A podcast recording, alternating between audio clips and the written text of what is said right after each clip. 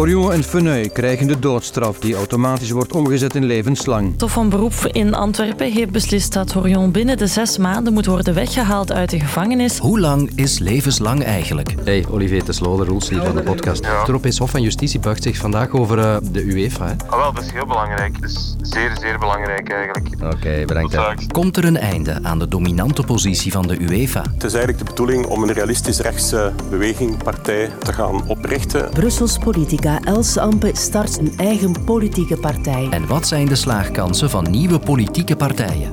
Ons ken je hopelijk al langer. Wij zijn het kwartier en ik ben Lode Roels. Welkom.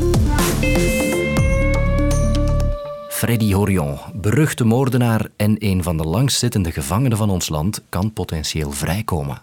Om dit verhaal te begrijpen moeten we terug naar 1979, het jaar van zijn gruwelijke moorden. Gruwel in Sint-Amansberg bij Gent. Een gezin is koelbloedig afgemaakt. Vader, moeder, twee dochters en de verloofde van een van de twee. Het spoor leidt naar Freddy Orion, een Gentse inbreker, en zijn compaan Roland Feneuil, die elkaar in de gevangenis hebben leren kennen. Orion heeft enkele maanden daarvoor ook al een winkelierster in de Gentse havenbuurt vermoord. Dat blijkt nu uit het onderzoek. Orion en Feneuil krijgen de doodstraf die automatisch wordt omgezet in levenslang. We zijn intussen 44 jaar later. Orion is 76 en hij wil vrijkomen. En dat is op zich niet nieuw, want hij vraagt al langer zijn vrijlating. In 2017 legde hij aan Pano uit waarom.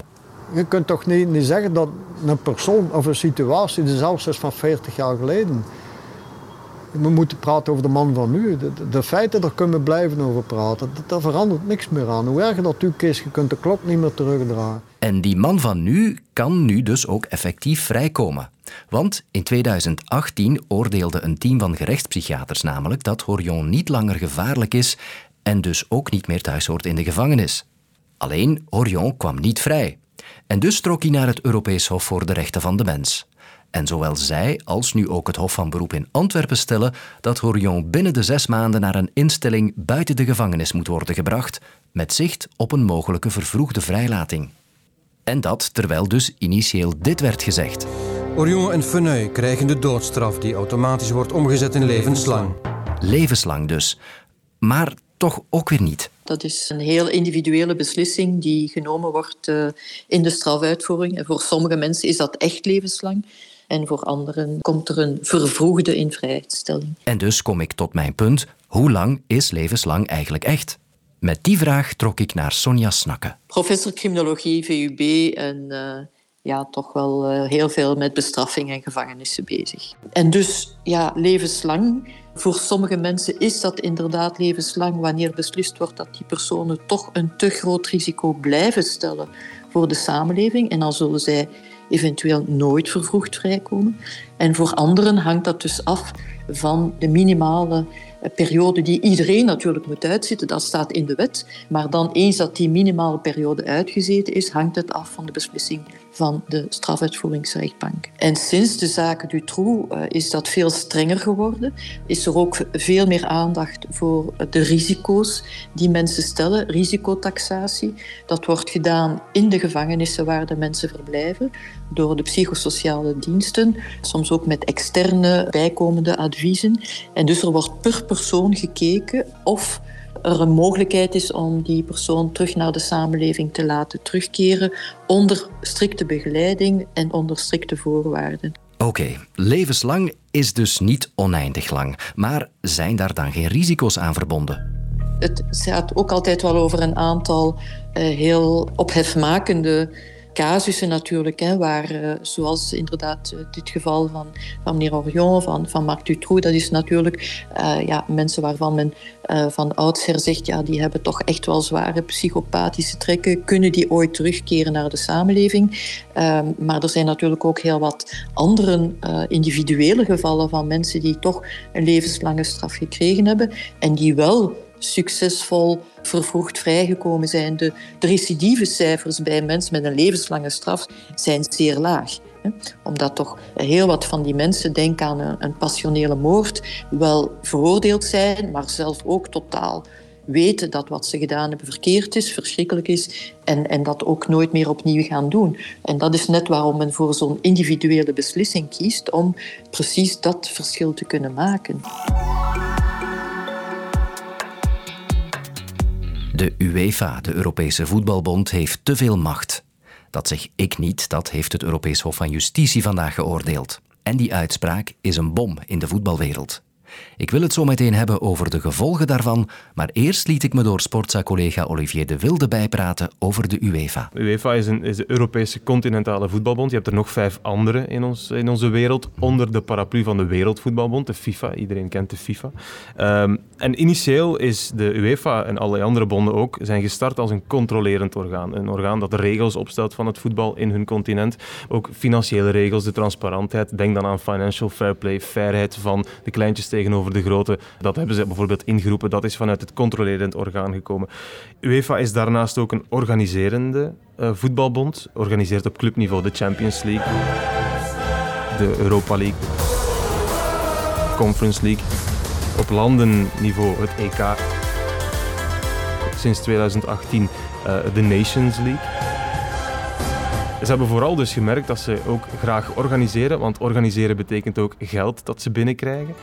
En vooral de Champions League natuurlijk. Dat is de grote geldkoe van de UEFA. En de Champions League heeft er ook voor gezorgd dat Europa het centrum van het voetbal is geworden, van de wereld. En daardoor is UEFA wel misschien iets te machtig op dit moment. En de UEFA houdt dat blijkbaar strak in handen, want in 2021 probeerden een aantal clubs om iets buiten de UEFA te organiseren, maar dat lukte blijkbaar niet. Nee, de, de zogenaamde Super League heeft drie dagen geduurd. Uh, zes Engelse clubs, drie uh, Italiaanse, drie Spaanse.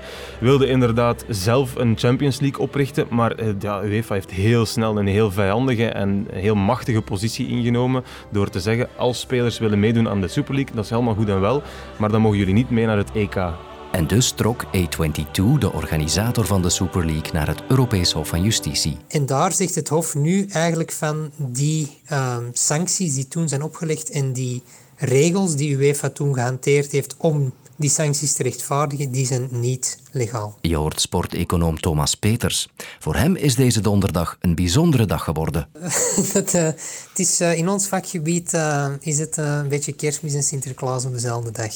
dit. Want door zich te verzetten tegen de Super League lijkt de UEFA zijn hand te hebben overspeeld. Wat niet meer kan, is dat UEFA zonder eigenlijk een argument te geven dit van tafel veegt en zegt um, jullie hebben het recht niet. Uh, daarvan zegt het Hof dat kan absoluut niet binnen Europees recht. Want, zegt het Hof, UEFA beschermt op die manier zijn commerciële activiteit in de Champions League, de Europa League en dergelijke meer. Op een illegale manier. UEFA treedt eigenlijk op als scheidsrechter en speler tegelijk en dat kan niet. Wat UEFA dus zal moeten doen, is een aantal regels uitvaardigen waaraan zo'n format zou moeten voldoen om goedkeuring te krijgen en ook die regels kunnen verantwoorden. Bijvoorbeeld om de integriteit van het voetbal te bewaren is een bepaalde regel nodig. Dat zal dan moeten verantwoord worden. Het voorstel wat A22 uh, vanmiddag zal doen. A22 wants to create the world's most exciting club football competition. The European Men's Super League will have 64 participating clubs. Is dat levensvatbaar? Wel, waarschijnlijk dus juridisch wel. De vraag is natuurlijk, willen er nog ploegen meedoen met dat voorstel? Want die heb je natuurlijk ook wel nodig. Een alternatieve voetbalcompetitie dus, naast UEFA. En dat dat nu mogelijk wordt, is een duidelijk teken dat de almacht van de Europese Voetbalbond voorbij is. Hoe kijkt Thomas Peters daarnaar? Ik vind persoonlijk dat het heel vreemd is dat een Zwitsers privébedrijf zonder enige democratische legitimatie van alle Europeanen hier de macht krijgt toegespeeld om het voetbal te reguleren. Het voetbal is een industrie van miljarden euro's die voornamelijk in de EU worden verdiend. Het is een van de dingen die waarbij Europa nog echt meespeelt op het wereldtoneel. Ik vind het heel bijzonder dat we heel de regulering van die industrie uit handen geven aan een Zwitsers privébedrijf. Dus in dat opzicht vind ik dit eigenlijk een heel goede evolutie.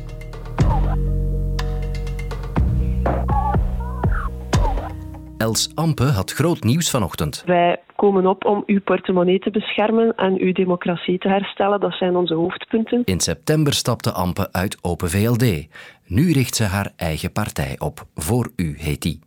En dat was niet de enige nieuwe partij deze week. Ik ga een nieuwe beweging, een nieuwe partij oprichten. Hendrik Bogaert keert de CD&V de rug toe en gaat solo. Die gaat uh, heten Redelijk Rechts.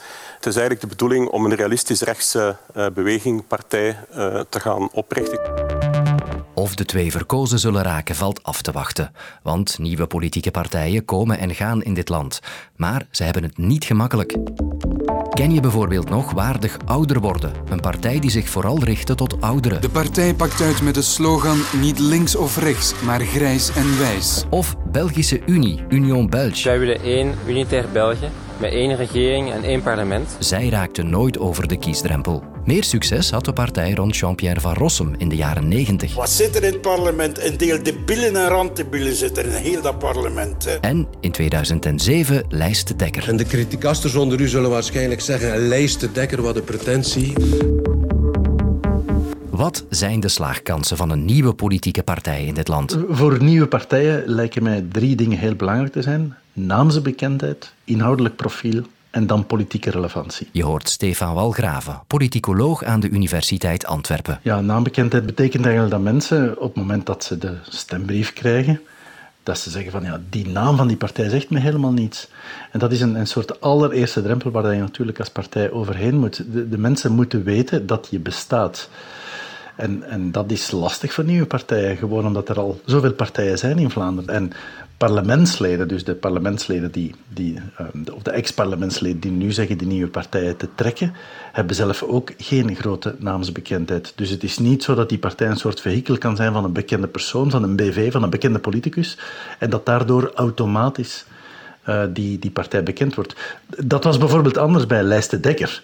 Uh, Jean-Marie de Dekker was bijzonder populair als politicus en de naam van zijn partij was ook Lijst de Dekker, zijn eigen naam. Dan maak je het natuurlijk uh, makkelijker om die naamsbekendheid ja, van een persoon te transfereren eigenlijk naar de partijnaam. Profiel is ook belangrijk, hoor ik u zeggen. Wat bedoelt u daarmee? Met profiel bedoel ik eigenlijk dat mensen willen stemmen voor een partij waar ze het mee eens zijn. Dus mensen hebben bepaalde ideeën over politiek, over beleid. Dat wil links of rechts zijn, voor of tegen klimaatmaatregelen, voor of tegen migratie, herverdeling enzovoort. En mensen zijn geneigd, uiteraard, en zo hoort het ook in een democratie, om te stemmen voor een partij met wie ze het eens zijn. Waar ze denken, dat is een partij die mijn ideeën in het politiek systeem eventueel in de regering zal binnenbrengen. En dus is het moeilijk voor een nieuwe partij, als je een volledig blank en onbeschreven blad bent, om duidelijk te maken aan de burgers en aan de kiezers, waar sta je voor? Ben je links of rechts? Wat gaan ze doen met je stem?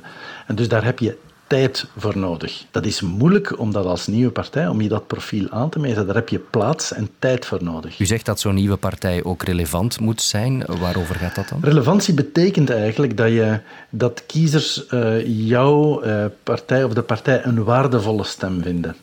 Kiezers willen ook dat hun stem niet verloren gaat. Dat betekent dat ze stemmen voor een partij die ertoe doet. Als je partij in de peilingen of in de verwachtingen de kiesdrempel niet zal halen, ja, dan verlies je, dan gooi je eigenlijk je stem weg. En dus is het moeilijk voor nieuwe partijen om burgers en kiezers ervan te overtuigen dat hun stem geen weggegooide stem zal zijn, namelijk dat ze de kiesdrempel zullen halen, erbij zullen zijn en dus zullen kunnen wegen op het beleid in de volgende legislatuur. En dus dat idee van ja, ik ga mijn stem niet weggooien, dat is iets waar, waar nieuwe partijen bijzonder moeilijk over die horde kunnen heen geraken. Dus samengevat, de kans op succes van zo'n nieuwe partij is toch relatief klein. Nee, volgens mij zijn de slaagkansen van nieuwe partijen in het overbevolkte Vlaamse partijlandschap zoals we het nu hebben op dit moment relatief klein. Het kan natuurlijk, het is niet uitgesloten. Het is misschien ook goed voor het democratisch debat dat er nieuwe partijen ontstaan met nieuwe ideeën, met nieuwe personen. Maar de, de, de, de, effectieve slaagkansen lijken mij zeer klein te zijn. Toch blij dat je het afgelopen kwartier alweer voor ons koos. Morgen trekt Sophie een lijst van drie nieuwe verhalen. Luister ook naar Franks en Bilot, waarin Vincent Bilot en Rudy Franks de stand van de wereld opmaken. Nu in de app van VRT Max.